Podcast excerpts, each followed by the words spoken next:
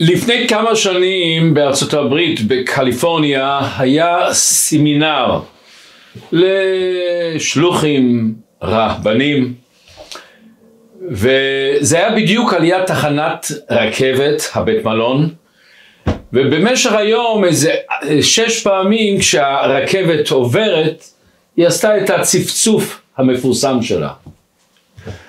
וזה הפריע מאוד לאנשים. אז אותו הרב שדיבר איתם והדריך אותם, אז הוא אמר להם כלל נפלא. הוא אומר, ההרגשות שלנו, אנשים חושבים שזה בא בדרך ממילא, שאין לנו בחירה עליהם. האמת היא שאנחנו יכולים להחליט מה יהיו ההרגשות שלנו. אנחנו לפעמים מחליטים שאני אפגוש את הבן אדם הזה והזה, או כשאני אלך לחתונה, לאיזו התוועדות, אוטומטי אני אהיה במצב רוח טוב. אבל האמת היא שזה החלטה של בן אדם. אז אמר בואו נחליט רגע שכל פעם שנשמע את הצפצוף הזה של הרכבת, נתחיל לשיר, נתחיל לקפוץ, נתחיל לרקוד. והיה מעניין לראות אנשים רציניים, אנשים חשובים, אנשים בעלי דעת, שהתחיל הצפצוף, כולם קופצים ורוקדים, והם צוחקים מזה שהם עושים. כאן הוא לימד אותם את הכלל שיש לנו כוח לקבוע מה ההרגשות שלנו יהיו.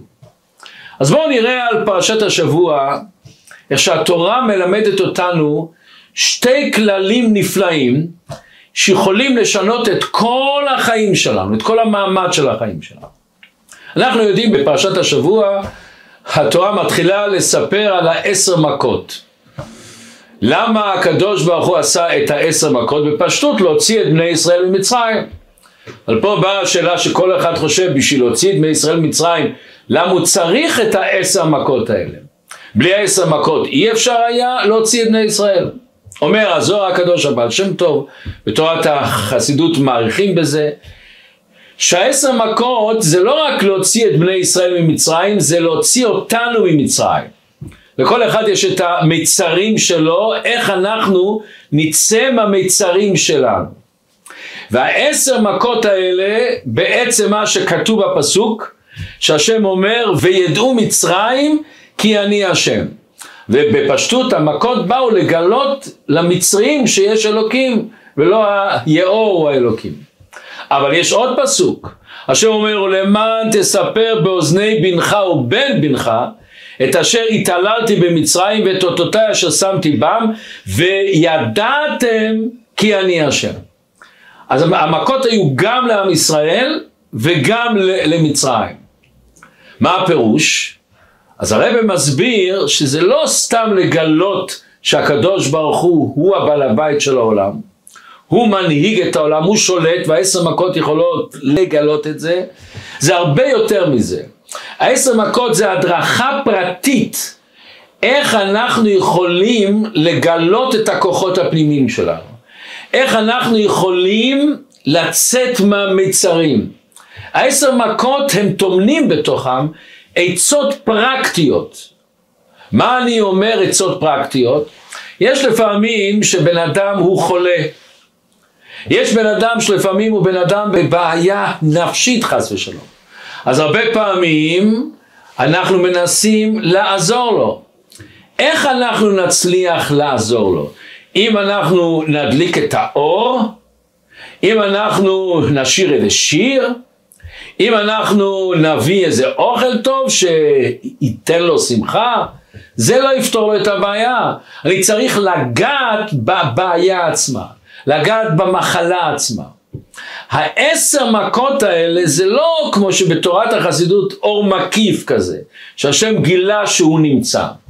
זה פשוט הדרכה פנימית עמוקה שנקרא בלשון בתורת החסידות אור פנימי, איך לגעת בנימים של הנפש שלנו, איך לגעת בכוחות שיש בנו, איך לגלות אותם. איך להחליט מתי אני צריך את הכוח הזה ומתי אני צריך את הכוח הזה. אז בואו דבר ראשון נקדים איזה הקדמה כללית.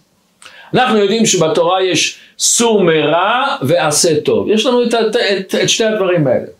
בפשטות אנשים אומרים שעשה טוב זה על מצוות עשה, מה לעשות, תפילין, שבת, וסור מרע זה מלא תעשה, לא לעשות דברים שהשם אומר לא לעשות.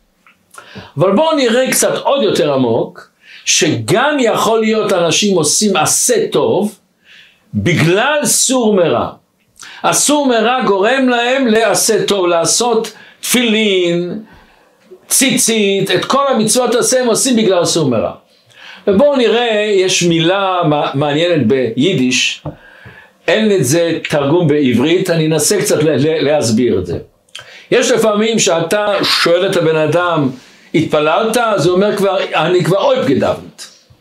אני כבר גידבנטר. מה הפירוש? הפירוש, אני כבר בן אדם שהתפלל. אני כבר, אני כבר אחרי התפילה.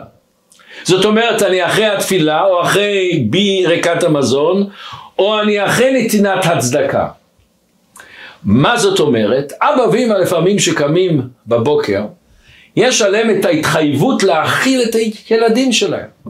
יש להם את העול להלביש את הילדים שלהם, להכין לו את התיק אל הבית ספר. הרבה פעמים יש לאישה את העול, או לפעמים הבעל, להכין ארוחת ערב בבית. יש לנו לפעמים את העול לקנות מתנה ליום הנישואים, האיש לאישה, האישה לאיש, וכולי וכולי. זאת אומרת, יש לנו התחייבויות. יש לנו איזה דברים שאנחנו עושים בגלל שאנחנו צריכים לעשות אותם. או בגלל שהתרגלנו לעשות אותם. מצד אחד התחייבויות זה דבר נפלא. למה?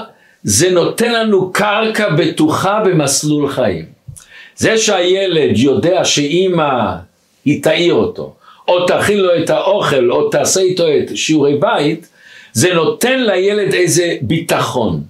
וגם אנחנו, שאנחנו מרגישים מהבן הבת זוג או מה, מהמשפחה שלנו או מהחברים שלנו, לא חשוב ממה, אני מרגיש שיש להם איזה התחייבויות כלפינו, זה נותן לי איזה ביטחון. אותו דבר הדברים שאנחנו עושים מתוך הרגל, זה גם נותן לי הרגשה שאני במסלול. יש לי את הקווים הלבנים ואני נוסע בהם. סתם, מה עניין שהרגל ורגל זה אותו שורש. אז כמו שרגל התפקיד שלה ללכת, להתקדם, ההרגלים גם כן עושים שאנחנו הולכים, זזים, מתרגלים. אבל בא הקדוש ברוך הוא ואומר, יש לך אנשים שאצלהם הם עושים את המעשה טוב בגלל הסור מרע. למה? למה? הוא בסך הכל לא רוצה להגיע למצב שהוא לא מניח תפילין. הוא לא רוצה להגיע למצב שהוא לא קנה את המתנה לאשתו או, שהאיש, או שהאישה לבעל. הוא לא רוצה לה, להגיע למצב שהוא לא הכין אוכל לילדים שלו. זאת אומרת כאן בעומק העניין הוא לא בעצם רוצה ומתקשר וחי את המעשה שהוא עושה, הוא לא רוצה שיהיה מצב שהוא לא יעשה, שלא יהיה, הוא יודע אם יהיה מצב שזה לא יהיה, זה יהיה לי מצב לא נעים, לא טוב. אז בעצם באיזשהו מקום הקשר בין אנשים שעושים את המעשים שלהם מצד האסור מרע, זה קשר טכני. זה לא שאני קשור לדבר, שלא שאני קשור לבן אדם, זה לא נעים לי שאני לא עושה מה שאני צריך לעשות, מה שאני מתחייב לעשות. וזה גורם לבן אדם לעשות הרבה דברים. וכמו שהוא יודע, אני קם בבוקר, יש לי רשימה, ואני צריך לעשות וי. אז עשיתי וי שקניתי היום לאשתי מתנה או, או, או בכל דבר אחר. באה תורת החסידות ואומרת, ביחס לקדוש ברוך הוא, אתה לא עושה את המצוות שלו רק כמו מעשה טכני, רק כמו וי שהתפללת, למדת, נתת צדקה, חייכת לבן אדם, עזרת לבן אדם. אתה לא עושה וי, אתה צריך לעשות את המצוות לא בגלל אסור מרע, אלא בגלל שאתה רוצה לעשות את הדבר. יש מספרים, אחד מהתלמידים הגדולים של הגאון מווילנה, הגאון המופלג, היה רב אברום מקיסלינג. והוא היה תלמיד של הגר"א. ואז הוא שמע על המגיד מעזריץ', החליט שאני נוסע למגיד לראות מה זה.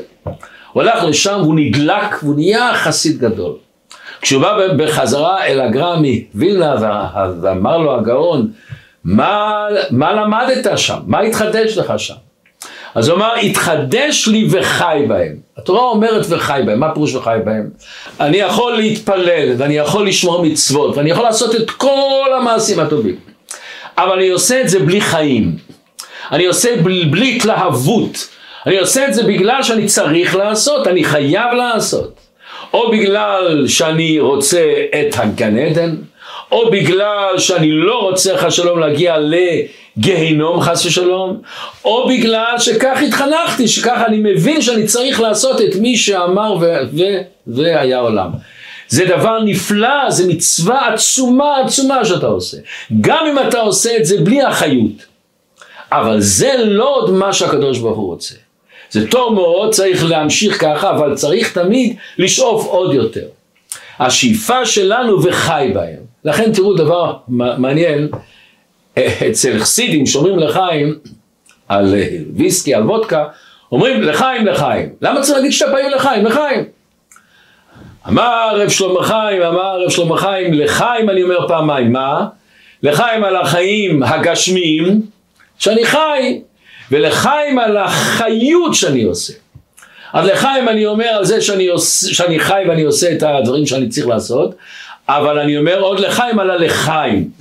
לכן הוא פעם אה, אמר כזה וורט יפה, הוא אמר למה לא אומרים לחיים על, אה, על הקוקה קולה, על ספרייט, על מיץ תפוחים.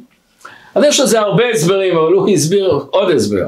הוא הסביר שאני לוקח את הקוקה קולה ושם בפריז, הוא נהיה קרח. שואל את הקוקה קולה, למה נהיית קרח, ריבונו של עולם? אומר פשוט מאוד, בחוץ היה קר, זה השפיע עליי ואז אני נהייתי קרח. אתה לוקח משקה, אתה לוקח ויסקי או וודקה ושם בתוך הפריזר, ואתה מוציא החוצה, הוא לא נקפא. למה הוא לא נקפא? אתה שואל אותו, הרי בחוץ כל כך קר, למה לא נקפאת? הוא אומר, מה אכפת לי מה שבחוץ? אני נשאר מה שאני. אז הוא אומר, אומרים את ה... לחיים על משקה, כל יהודי היה חי למעלה, ושם למעלה בגנזי מרומים היינו עם כל הנשמות, היינו בשמחה, היינו בהתפעלות, לא היה לנו את כל הטרדות, את כל המצרים לא היה לנו, את כל המיצרים שלנו. נזרקנו לעולם הזה ירידה צורך עלייה. אז בעולם הזה קר, קר מבחינה רוחנית זה קר. אומרים לבן אדם, תגיד לך אם תלמד מהמשקה, שגם שהוא נמצא בפריזר, אף על פי כן הוא חי. וזה אחד מהדברים הגדולים שתורת החסידות הדגישה, את ה"וחי" בהם. לא לעשות את התורה ומצוות מצד סור מרע, מצד הפחד מהגיהנום הרצון אל הגן עדן, ומצד תעשה את זה בגלל עצם החיים. אתה חי בזה, אתה נהנה מזה, אתה, אתה שמח בזה. את הזכות העצומה שיש לך, שהשם הוריד את הנשמה שלך. שהשם אומר, אני מאמין בך שתוכל להיות שגריר טוב שלי. לכן אחד היסודות של החסידות זה בשמחה וטוב לבב. תעשה את המצוות בעולם הזה. בעולם הזה שאתה מקיים את הרצון האלוקי, זה התכלית, זה הגדלות. אתה לא מחפש דווקא את העולם הבא, אתה מרגיש את הקשר עם הקדוש ברוך הוא פה בעולם הזה. ותראו, יש משנה מפורסמת, משנה אומרת, יפה, שעה אחת בתשובה ומעשים טובים מכל חיי העולם הבא. מה זאת אומרת? בעולם הבא יש את התענוגות, אתה נהנה מזיו השכינה. אבל פה אתה מתקשר עם הקדוש ברוך הוא. מצווה זה בא מהלשון צוותא. לכן כשאתה עושה מצווה פה זה יותר מאשר שם. אז תחיה ותהנה מהחיים. יש סיפור נפלא, כולנו מכירים על המהר"ם מרוטנבורג. הוא היה אחד מגדולי ישראל העצומים, עשה ספרים. סיפור ארוך על החיים שלו, איך שהוא נכנס לבית סוהר, רצו לפדות אותו, אז מי שהכניס אותו רצה סכום עצום והוא לא רצה להשתחרר, כאשר על פי הלכה לא פודים את השבויים יתר על דמיהם, שאז הגויים יכולים עוד אחד לקחת ועוד אחד לקחת, אז הוא לא רצה. הוא נפטר בכלא. 14 שנים לא שחררו את אותו להיקבר אפילו. קברו אותו שם. ואז היה איזה איש עשיר, אלכסנדר, שנתן כמעט את כל הרכוש שלו בשביל לפדות אותו. ואז, אחרי כמה זמן, ממש זמן קצר אחרי שהוא עשה את זה, הוא נפטר. ולפני שהוא נפטר, המהר"ם מרוטנבורג בא אליו בחלום, ושאל אותו, מה אתה רוצה שאני אתן לך בשביל זה שהוצאת אותי משם? או שתהיה עשיר גדול, יהיה לך אריכות ימים, או שאחרי 120 שנה תהיה איתי במחיצתי, תהיה איתי ביחד. אז הוא אמר לו, אני רוצה להיות איתך במחיצתך. באמת אחרי תקופה קצרה הוא נפטר, והוא נקבר ממש על יד המהר"ם מרוטנברג. אומרים שרבי הלל פרצ'ר אמר, ואני פעם שמעתי שהרבא פעם אמר את זה, אבל לא מצאתי לזה מקור. הם אומרים, יותר היה טוב אם הוא היה בוחר להיות עשיר ולהמשיך לחיות. למה? יפה שעה אחת בתשובה ומעשים טובים בעולם הזה מכל חיי העולם הבא. זה הגדלות של בן אדם שהוא קשור למה שהשם רוצה. הוא קשור בעצם לא רק מעשה טכני, הוא מרגיש את השמחת חיים בזה שאני חי בעולם הזה ואני שמח בעבודת השם. השמחה מגלה מה אתה באמת, מה המהות שלך. אם זה רק לחץ, זה עול, או שאתה מרגיש קשר לקדוש ברוך תראו דבר מעניין מאוד. אנחנו מאמינים, הרי כל אחד מאמין בתחיית המתים. כמו שאומרת הגמרא, שמישהו שאל איך זה, אז הוא אמר לו, מה יותר פלא? בן אדם שלא היה בעולם שנולד, אנחנו יודעים מאיפה באנו, מכלום. אז בן אדם שבא מכלום, שהוא לא היה אף פעם נולד, או בן אדם שהיה, ונקבר, והוא עוד פעם יחיה. כל אחד מבין שהנס להיוולד מאין ליש הרבה יותר ממה שכבר היה יש ויהיה מזה יש. אנחנו מאמינים תחיית המתים. מה זה תחיית המתים? אומר הרמב"ם שזה השיא ביאת משיח, אחרי זה יהיה תחיית המתים.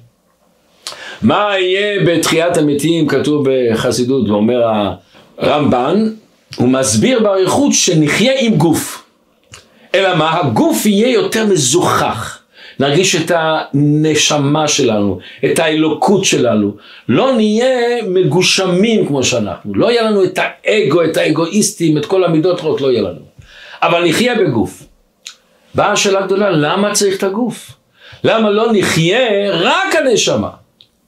וכאן אחד הנקודות שתורת החסידות מסבירה ההבדל בין, אחד ההבדלים הגדולים בין היהדות, השם ישמור לכל הדתות האחרות. כל הדתות האחרות להבדיל, אצלהם הגוף היה טרגדיה. הם רצו לשבור אותו, לדכא אותו, להתנתק ממנו. לכן היו אפילו מקומות שהיה שמישהו הלך לעולמו, הם היו שמחים אפילו.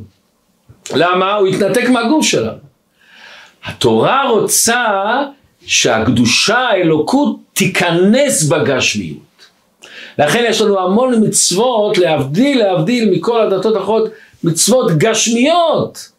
לאכול בשבת, לעשות ברכה על אכילה, אה, כל מיני מצוות שקשורות במעשים גשמיים. מעשים סתם על האוכל, איזה כשר, איזה לא כשר, נטילה, כל ההלכות האלה. סתם בסוגריים, יש, יש לנו אצלנו בבית חב"ד אחד אדבוקט גדול, עורך דין, אבל היה רחוק מיידישקייט והוא התקרב. ופעם הזמנו אותו לשבת, הרבה פעמים, אבל פעם אחת הזמנו, הוא אומר, יש לי עוד אה, חבר שאני רוצה גם להביא אותו. ואז, אז הוא בא החבר. עכשיו הם, שתי החבר'ה האלה, שהיו לא הכי קשרים ליהדות, הם היו מאוד הולכים למסעדות לא למסעדה אחת, לכמה מסעדות לראות מה יש פה, מה יש שם, אתה יודע, יש היום אנשים שחיים, שכותבים על המסעדה הזאת, מה המינו שם, מה המינו שם, הם חיים באוכל, יפה מאוד. ואז הוא מביא את החבר שלו, והחבר שלו גם מאוד נהנה. אומר החבר שלו בסוף הסעודה, אני רוצה להגיד לכם איך הוא שכנע אותי לבוא אליכם. הוא אומר לי, תשמע, הלכנו להרבה מסעדות, מסעדות סיניות, כל המסעדות למיניהן. אבל פה תראה בארוחת שבת פה זה חוויה רוחנית, זה לא תמצא בשום מקום. הוא אומר, אוי, כמה שזה אמת. התורה רוצה את החוויה האלוקית הרוחנית שתכניס בקדושה. אנחנו אומרים הרי כל יום ועלינו לשבח את הפסוק המפורסם וידעת היום והשבות לאל לבביך כי השם אלוקים בשמיים ממעל ועל הארץ מתחת. מה יש פה בפסוק? יש פה שתי דברים. אנחנו מכירים, אנחנו יודעים, כתוב השמיים שמיים להשם והארץ נתן לבני אדם. שאלו את הרב איך הגיעו אל הירח, אז הרב אמר, השמיים לא מתכוונים על הירח, מכיוון שהירח זה גם חלק מהגשמיות, הוא גם גשמי. השמיים מתכוונים על דבר רוחני. אז השמיים, שמיים להשם מתכוונים על הרוחניות, על האלוקות, זה שייך להשם. והארץ, כל הדברים הגשמיים, גם הירח וגם השמש נתן לבני אדם. אומר הפסוק כאן, אתה צריך לדעת שהשמיים, העניינים האלוקיים, הרוחניים, הם ממעל, בסדר עדיפויות שלך הם החשובים. ועל הארץ, על הגשמיות, מתחת. אז מה בעצם הפסוק רוצה להגיד לי עוד משהו? הפסוק רוצה להגיד לי, אבל תדע לך, תכלית הכוונה היא לדעת וידעת היום והשבות לבביך כי השם הוא אלוקים בשמיים, אבל התכלית, הסוף, ועל הארץ מתחת. לגלות את האלוקות בעולם הזה. גם שהגוף ייהנה, גם שהגוף יהיה חלק ממך, גם שתוריד את החוויה האלוקית בעולם הגשמי. ויבוא השואל וישאל למה? למה לא מספיק לי לעשות מצוות בגלל שהתרגלתי ככה, התחנכתי ככה, אני מבין בשכל שצריך לעשות, אבל לעשות אותם יבשות בלי המושג הזה שהיא וחי בהם. התשובה הפנימית היא פשוט מאוד. השם לא רוצה איתנו קשר טכני רק. בטוח עוד פעם שמצווה גם בלי חיות היא מצווה גדולה מאוד שבוקעת את כל הריקים. אבל אם הטוב טוב יותר טוב לא יותר טוב, התכלית של הבריאה היא שהשם רוצה שיהיה לך איתו קשר פנימי. איך אברהם אבינו אמר, תן לי את הנפש והרכוש קח לך. השם רוצה את הקשר הפנימי שלו איתם. אז לכן השם לא רוצה דווקא את המצווה הטכנית, הוא רוצה לא רק שתעשה את זה בגלל אסור מרע, תעשה את המצוות הפוך, גם את הלא תעשה. תעשה אותם בקשר פנימי. תעשה אותם בתור הרגשה שאתה מרגיש שאתה רוצה להתקשר עם הקדוש ברוך הוא. לא ניתנה תורה אלא לצרף בהם את הבריות. מה זה לצרף כתוב? ללטש אותם. כמו שאתה עושה אצל הצורף, אתה מוציא את הפסולת ורק מגלה את הטוב. לעשות שינוי בעולם. זה כל תכלית בריאת העולם. מישהו פעם אמר לי דבר נפלא. מה שנמצא לנו בתוך הלב, אף פעם לא יצא לנו מהראש. אבל אם בן אדם יושב לך על הראש, לעולם הוא לא ייכנס לך על הלב. השם רוצה את הלב שלנו. ואם נעשה את המצוות בהרגשה פנימית, זה תמיד יישאר לנו גם בראש. להרגיש את החיות שלנו. ולא כמו שפעם אחד מהרבנים אמר לנו בישיבה, יש אנשים שאצלהם תפילה זה התעמלות שפתיים, השפתיים זה זאת, אבל איפה הלב נמצא? הלב נמצא בכל מיני מקומות. ואנחנו מפספסים את החיים האמיתיים, את האור האמיתי שבתורה. אבל יש בזה עוד בעיה גדולה. ברגע שבן אדם עושה את המצוות רק מצד הטכני, רק בלי החיות הפנימית, בלי ההרגשה הפנימית שלו, יכול לקרות דבר נורא ואיום. אנחנו זוכרים את הפסוקים שהיה לנו ב, ב, ממש לפני כמה זמן בתורה, והבור ריק, אין בו מים, אבל כתוב, נחשים ועקרים יש לו. ברגע שהלב ריק, ברגע שאנחנו נחנך את הילדים שלנו, את התלמידים שלנו, את הסביבה שלנו, אותנו עצמנו, אם אנחנו רק נשאף למעשה הטכני, אבל הלב יהיה ריק, הרגש יהיה ריק, החיות לא תהיה שם. אוטומטי הנחשים והעקרבים ייכנסו בתוכנו. וזה אנחנו רואים היום השם ישמור בנוער נפלא. נוער באמת נשמות יקרות יקרות. אבל הם מחפשים יותר מזה. הם מחפשים עומק ביהדות, הם מחפשים את החיות ביהדות. ואם אנחנו לא נותנים להם את זה, ולפעמים במעשים שלנו רק לא רק שלא נותנים להם, אלא לוקחים מהם את החיות. ברגע שאנחנו מציגים להם את, ה, את התורה והיהדות בלחץ ועול, אנחנו מוציאים בכוח את הקשר שלהם לקדוש ברוך הוא. ואז פתאום אנחנו רואים השם ישמור שהם מחפשים את זה במקומות אחרים. במקומות אחרים שהכל פתוח אצלהם, הם מחפשים את החוויה. והרגש ריק, אז הוא מחפש בכל מקום. יש משל נפלא של הבעל שם טוב, משל לעולם הזה, העולם הזה אומר הבעל שם טוב כמו בן אדם עשיר גדול, הלך ברחוב, מתיישב על הרצפה בכביש מישהו שמנגן על כינור ניגון מאוד יפה. השיר הזה מקשיב, זה תפס אותו הניגון. נתן לו כסף, בבקשה עוד פעם תנגן, ועוד פעם תנגן, ועוד פעם, ונתן לו עוד ועוד ועוד, והוא נדבק בניגון הזה, בא הביתה, ניגן אותו, אכל איתו, ישן איתו, הלך איתו לעסקים, בכל מקום. פעם אחת הוא קם בבוקר, טרגדיה, הניגון נעלם, נעלם, נעלם. שם פלקטים ברחוב, מי שיחזיר את הניגון האבד הזה, יקבל אצלי פרס גדול. באו אליו עשרות או מאות מנגנים, וכל אחד ניגן את המיטב הניגונים שלו. ולכל אחד הוא אמר, אתה יודע, הניגון שלך מאוד יפה, אבל זה לא זה. הניגון שלך נפלא, אבל זה לא זה. אומר הבעל שם טוב, כל יהודי למעלה שמע את הניגון. והיינו משוגעים על הניגון הזה. פתאום זרקו אותנו לעולם הזה, נשכח הניגון. ולכן רואים בייחוד יהודים, בייחוד יהודים, מחפשים. אם נוסעים להודו, לכל הגורו למיניהם, רוב רוב באופן יחסי בטוח רוב רוב הם דווקא יהודים שם. מכיוון שהיהודי הנשמה שלו מחפשת את הניגון הזה. ואם הוא לא מוצא את זה, אז הוא הולך לחפש בבורות נשברים. זה קורה כשיש לך את הקרירות. שאנחנו מרגישים לבן אדם שהוא אפילו עושה מצוות, בילדים שמסביב, או גם באנשים מבוגרים אצלנו. רואים קרירות, זה צריך לעורר אצלנו נורה אדומה. שיש לו קרירות, יש כאן בעיה. גם כלפי חוץ אתה רואה שהוא הולך עם כל הלבושים, הכל בסדר, אבל בתוכו מתחיל ריקבון. וצריכים לתפוס את המחלה לפני שהיא מתפשטת. איך אנחנו יודעים?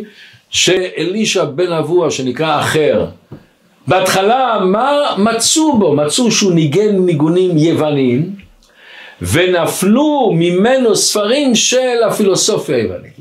מה רע בזה? מה רע בזה? אבל אם אתה חי בזה ואתה נושם את זה ואתה מרגיש שאין לך את ה... אתה לא מקבל את זה אצלך בתורה, פה מתחילה הבעיה. אומר הרב, זה מה שמצרים עשו. מצרים דבר ראשון עשו לעם ישראל קרירות בעבודת השם. וכשיש לנו קרירות אתה לא מרגיש איך שמתחיל להיות ריק בפנים. והם לאט לאט התחילו לרדת עד שהגיעו למ"ט שערי טומאה. היהדות הייתה בהתחלה אצלהם, היא פושרת. אבל איך מישהו אומר מיהדות פושרת, מפושר, נהיה קר. ומקר נעשה כפור. ומכפור נעשה כפירה לגמרי. זה מתחיל בדבר הקטן. איך כתוב בפסוק? וסרתם ועבדתם אלוקים אחרים. מה זה וסרתם ועבדתם? אתה רק זזת, אומר הבעל שם טוב, אתה לא עושה עוד חטא. אתה הכל, כלפי חוץ הכל בסדר, אבל בתוך הלב שלך אתה שר. אז בסוף אתה מגיע ל"ועבדתם אלוקים אחרים". וזה בעצם הייתה קליפת של עמלק, כתוב אשר קרחה בדרך. הוא עשה אותך קר. וכשבן אדם נהיה קר, הוא לא מרגיש לאט לאט איך שהוא יורד מטה מטה מטה. הוא יכול לרדת ממש לעמקי עמקי הקליפות. היה אצלנו בבית חב"ד אחד, הוא עוד פה היום מסתובב ברחובות, בן אדם הולך עם שיער אה, ארוך, מלוכלך, אין לו בית, יושן בכבישים, יושן בפארקים, נכנס לבתי כנסת, יושן, אוכל תמיד שאריות של אוכל. לפני זמן רב התקשר אליי איזה אדבוקט, אומר לי ש... שהמשפחה שלו נפטרה, רבים נפטרו, השאירו ירושה, הם אחים, והלכו לבית משפט, והתחילו לחלק את הירושה.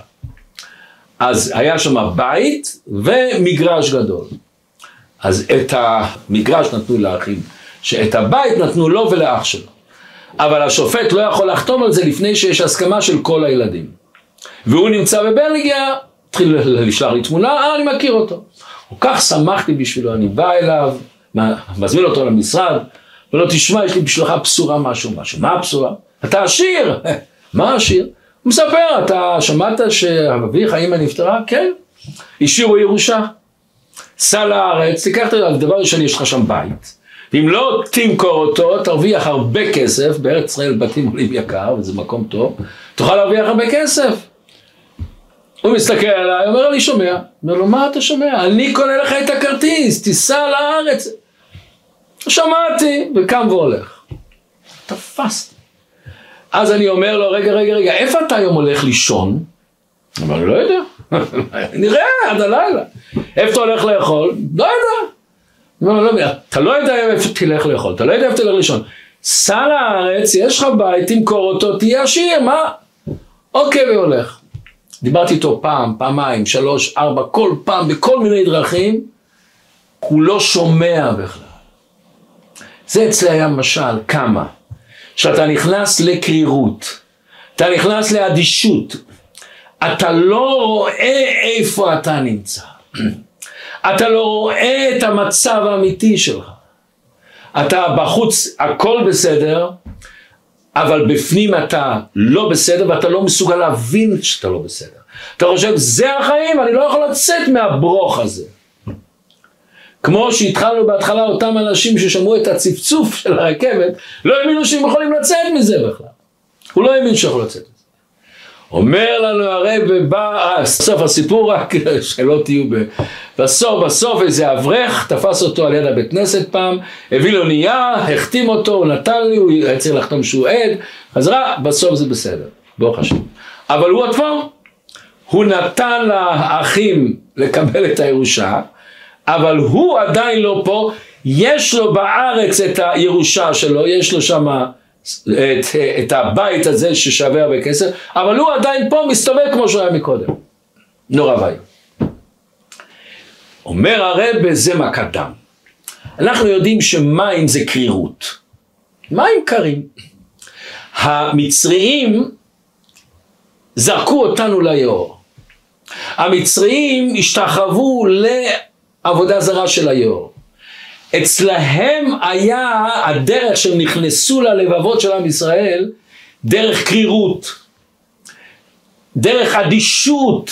איך אתם מכירים את הסיפור שפעם המורה שאל בכיתה את התלמידים, מה יותר בעיה, אחד שמפריע בכיתה או אחד שהוא אדיש בכיתה? אז אחד התלמידים הרים את היד, מה אכפת לי בכלל? אדישות זה הבעיה הגדולה. בא הקדוש ברוך הוא והפך את היאור לדם. מה זה דם? אנחנו יודעים מה זה דם. דם הוא חם. לא רק שדם הוא חם, דם הוא מעביר את החום לכל הגוף, שהחום יהיה אותו דבר בכל הגוף. השם לקח את הקרירות ואמר, תבינו את המסר, תבינו את המסר.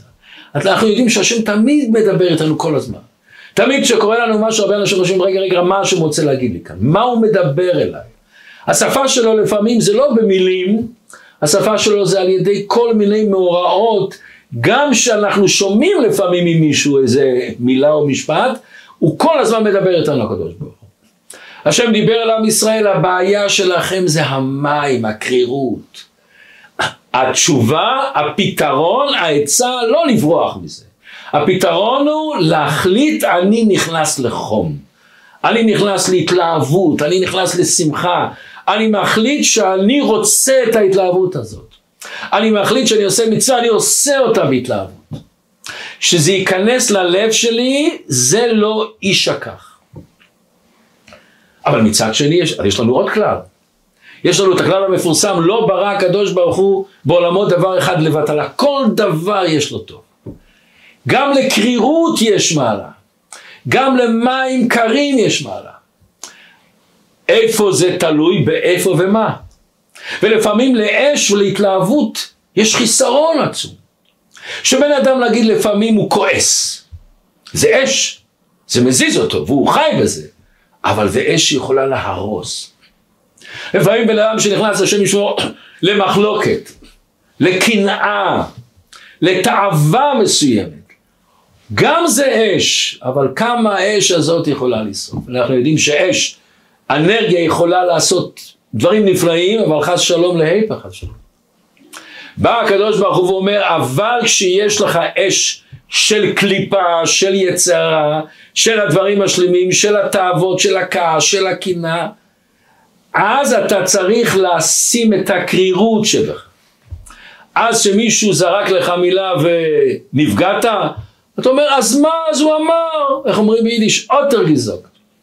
אם פעם למידת הקנאה ואומרת, תראי מה שהוא קנה מכונית בית חדש, מה אכפת לי מה שיש לו, אכפת לי מה שהיא, תסתכל בצרחת שלך. הקרירות הזאת, האדישות הזאת, לפעמים זה נפלא. אספר לכם סיפור נורא ואיום. היה פעם בארצות הברית יש את הקמפים, הקמפים הגדולים, ופעם אחת מותר להורים לבוא לבקר אותם. והיה איזה משפחה שישלחו את הילדים אל הקמפ, והמשפחה באה, ההורים והסבא. אז הסבא הולך עם הבן שלו, הם הולכים. ומישהו בחצ... זה, זה שטחים עצומים שם, ומישהו אה, עובר על ידיהם, והסבא עושה להם הראש, עושה להם הראש ככה. והמשיך ללכת. אז הנכד של סבא, מי זה? אה, מי זה סבא? הוא אומר, זה החבר הכי טוב שהיה לי פעם. ולא ראיתי אותו, מאז לא ראיתי אותו. אומר הנכד, סבא, אם זה הנכד, אם זה החבר הכי טוב, אתה לא מחבק אותו, מתנשק איתו, יושבים שעות לספר מה הוא עבר, מה אני עברתי. סבא לא רצה לספר. אבל אתם יודעים נכדים. לחץ, לחץ, אז אומר, אני אספר לך. היינו חיים בהונגריה. ואבא שלי, סיפור ארוך, אבא שלי הריח שהולכים כאן לנאצים להיכנס ויהיה נורא.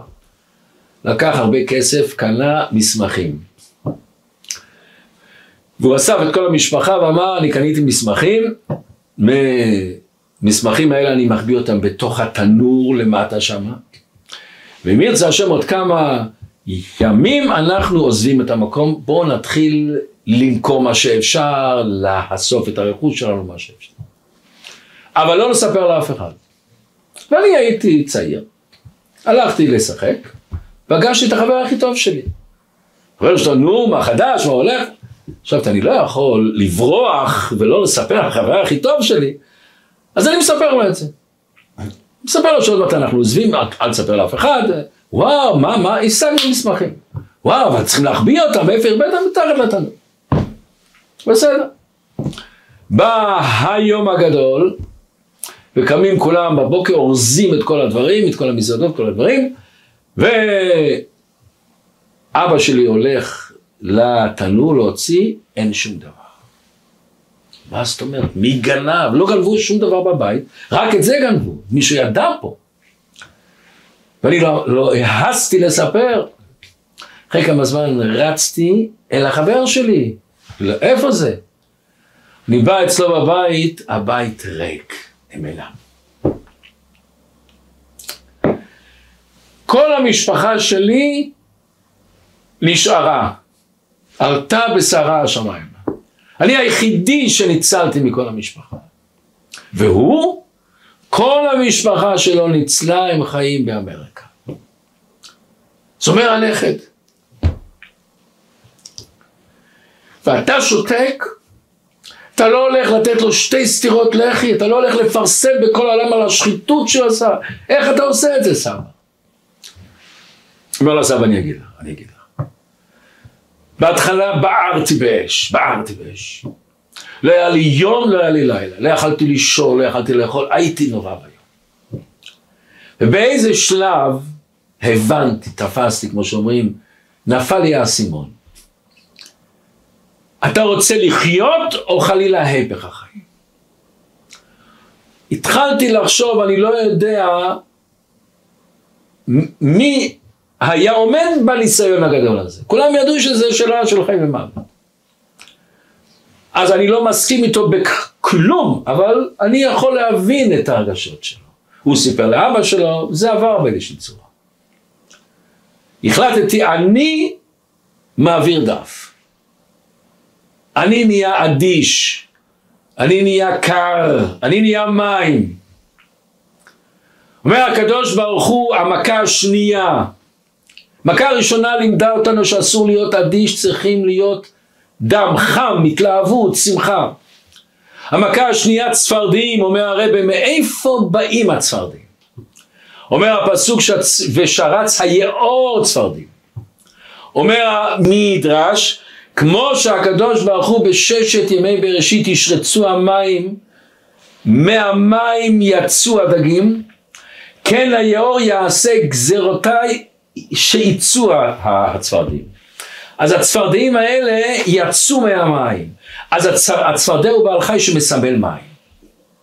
והצפרדעים האלה אומרים לנו שלפעמים אתה צריך להיות מים קרירות. ותראו איזה יופי. הצפרדעים האלה כתוב שלא רק הם פתאום שרצו, הם נכנסו לתוך התנורים, לתוך הבצק, לתוך הלחם. וכתוב שהמצרים אכלו אותם ופרעה אכל אותם, הם קרקרו לו בבטן. למה השם עשה נס? שדווקא הציפורים האלה שקפצו לתוך התנורים לאש, הם נשארו חיים. כל הצינורים, כל הציפ... הצפרדים האחרים אחר כך מתו, רק הם נשארו. הצפרדים הכניסו קרירות בתוך התנור. הם לא התפעלו מהתנור. הם לא התפעלו מהכעס, מהקינה, מהאש של הקליפה. הם קפצו לתוך האש.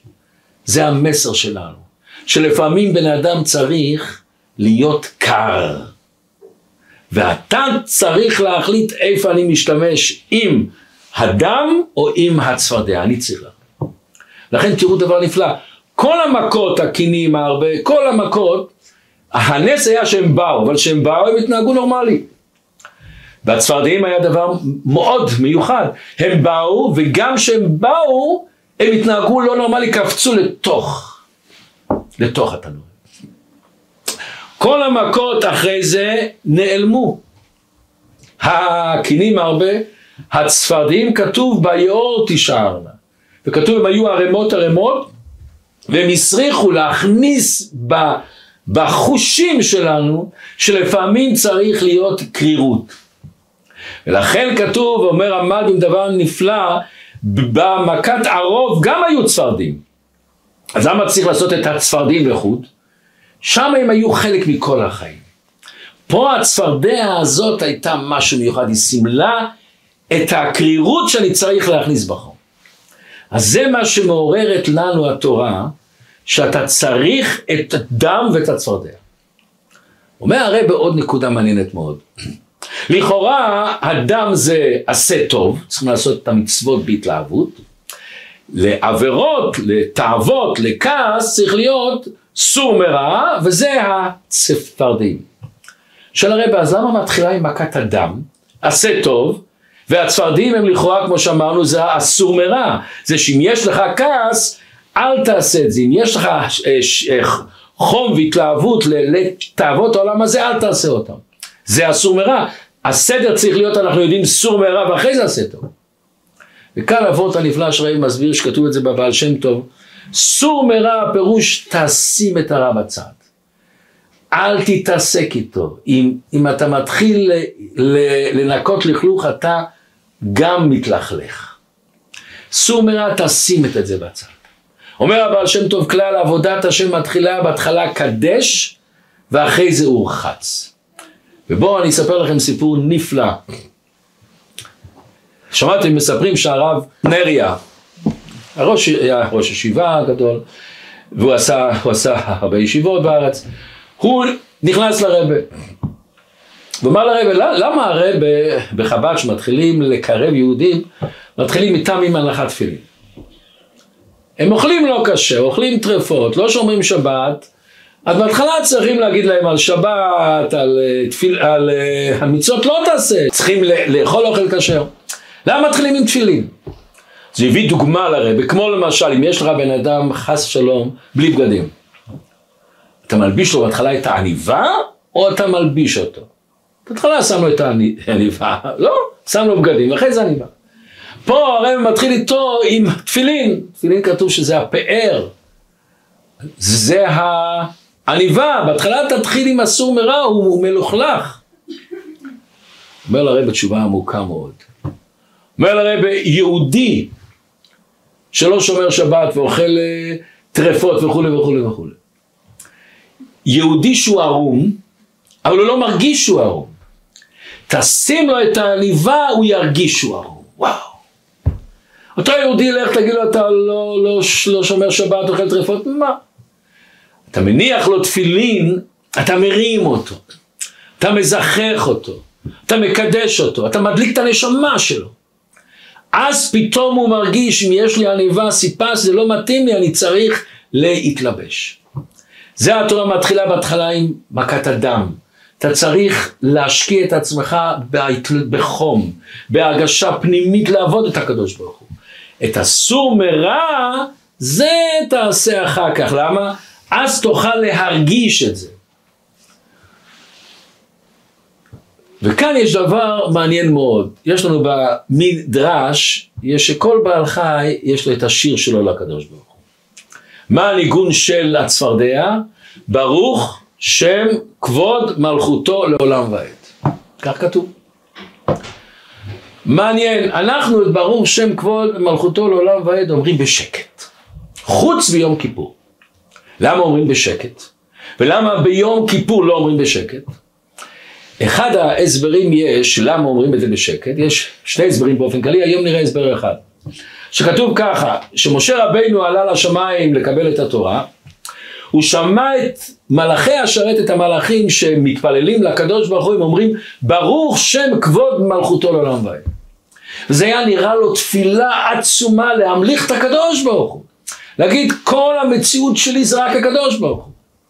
שהוא ירד למטה, הוא הביא את זה לעם ישראל. אבל, הוא אמר להם לעשות את זה בשקט. למה בשקט? אז הוא אמר, בן אדם שגנב מהיכל המלך, מהארמון של המלך חפץ יקר. והוא בא לאשתו ואומר לה, בואי תיקחי את זה. היא לא מתקשטת עם זה שהיא יוצאת בחוצה. כולם יראו שזה נגנב מהיכל המלך. רק בבית שלה בשקט היא עושה את זה. ברור שם כבוד מלכותו לעולם ועד זה של המלאכים. זאת אומרת, אני לא יכול לקחת את זה. אז רק בשקט אפשר להתפלל. ביום כיפור שם ישראל דומה למלאכים, מותר להגיד את זה גם בקול רם. למהר"ל מסביר נורא יפה. המהר"ל בנצח ישראל אומר ככה, ברוך שם כבוד מלכותו לעולם ועד זה הקשר הפנימי שלנו אל הקדוש ברוך כל יהודי בנשמה שלו הוא צועק את הברוך שם כבוד מלכותו לעולם ועד. כל יהודי יש לו את זה. אבל יש לנו את הגוף, שהגוף מכסה. אני לא יכול להגיד את הברוך שם כבוד מלכותו לעולם ועד בקול רם, מכיוון שזה לא אמת, זה רק מצד הנשמה, הנשמה אצלנו היא פנימה. היא מתחבאת אצלנו, כמו שאומר המדרש. היא בשקט אומרת, אבל בגילוי, לא מרגישים אצל בן אדם שבגילוי הוא ברור שם כבוד מלכותו לעולם ועד. ביום כיפור, כשבן אדם צם ועושה תשובה, אז מתגלית הנשמה אצלו. אז הוא יכול להגיד באמת ברוך שם כבוד מלכותו לעולם ועד. אז אתה יכול להגיד בקול רם. אז כל אחד מאיתנו צריך לדעת שיש לנו בעצם את הכוח של הצפרדע.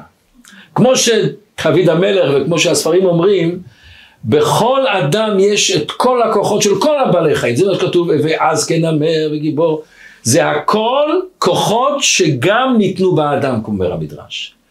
יש לנו את הכוח של הצפרדע. גם אם בגילוי אנחנו לא מרגישים את זה, אבל כל יהודי צריך להאמין בתוך תוכך, יש את הברוך שם כבוד מלכותו לעולם ועד. שנזכה בקרוב ממש לביאת משיח, ואז כולם יגידו בקול רם רם ברור שם כבוד מלכותו לעולם ועד.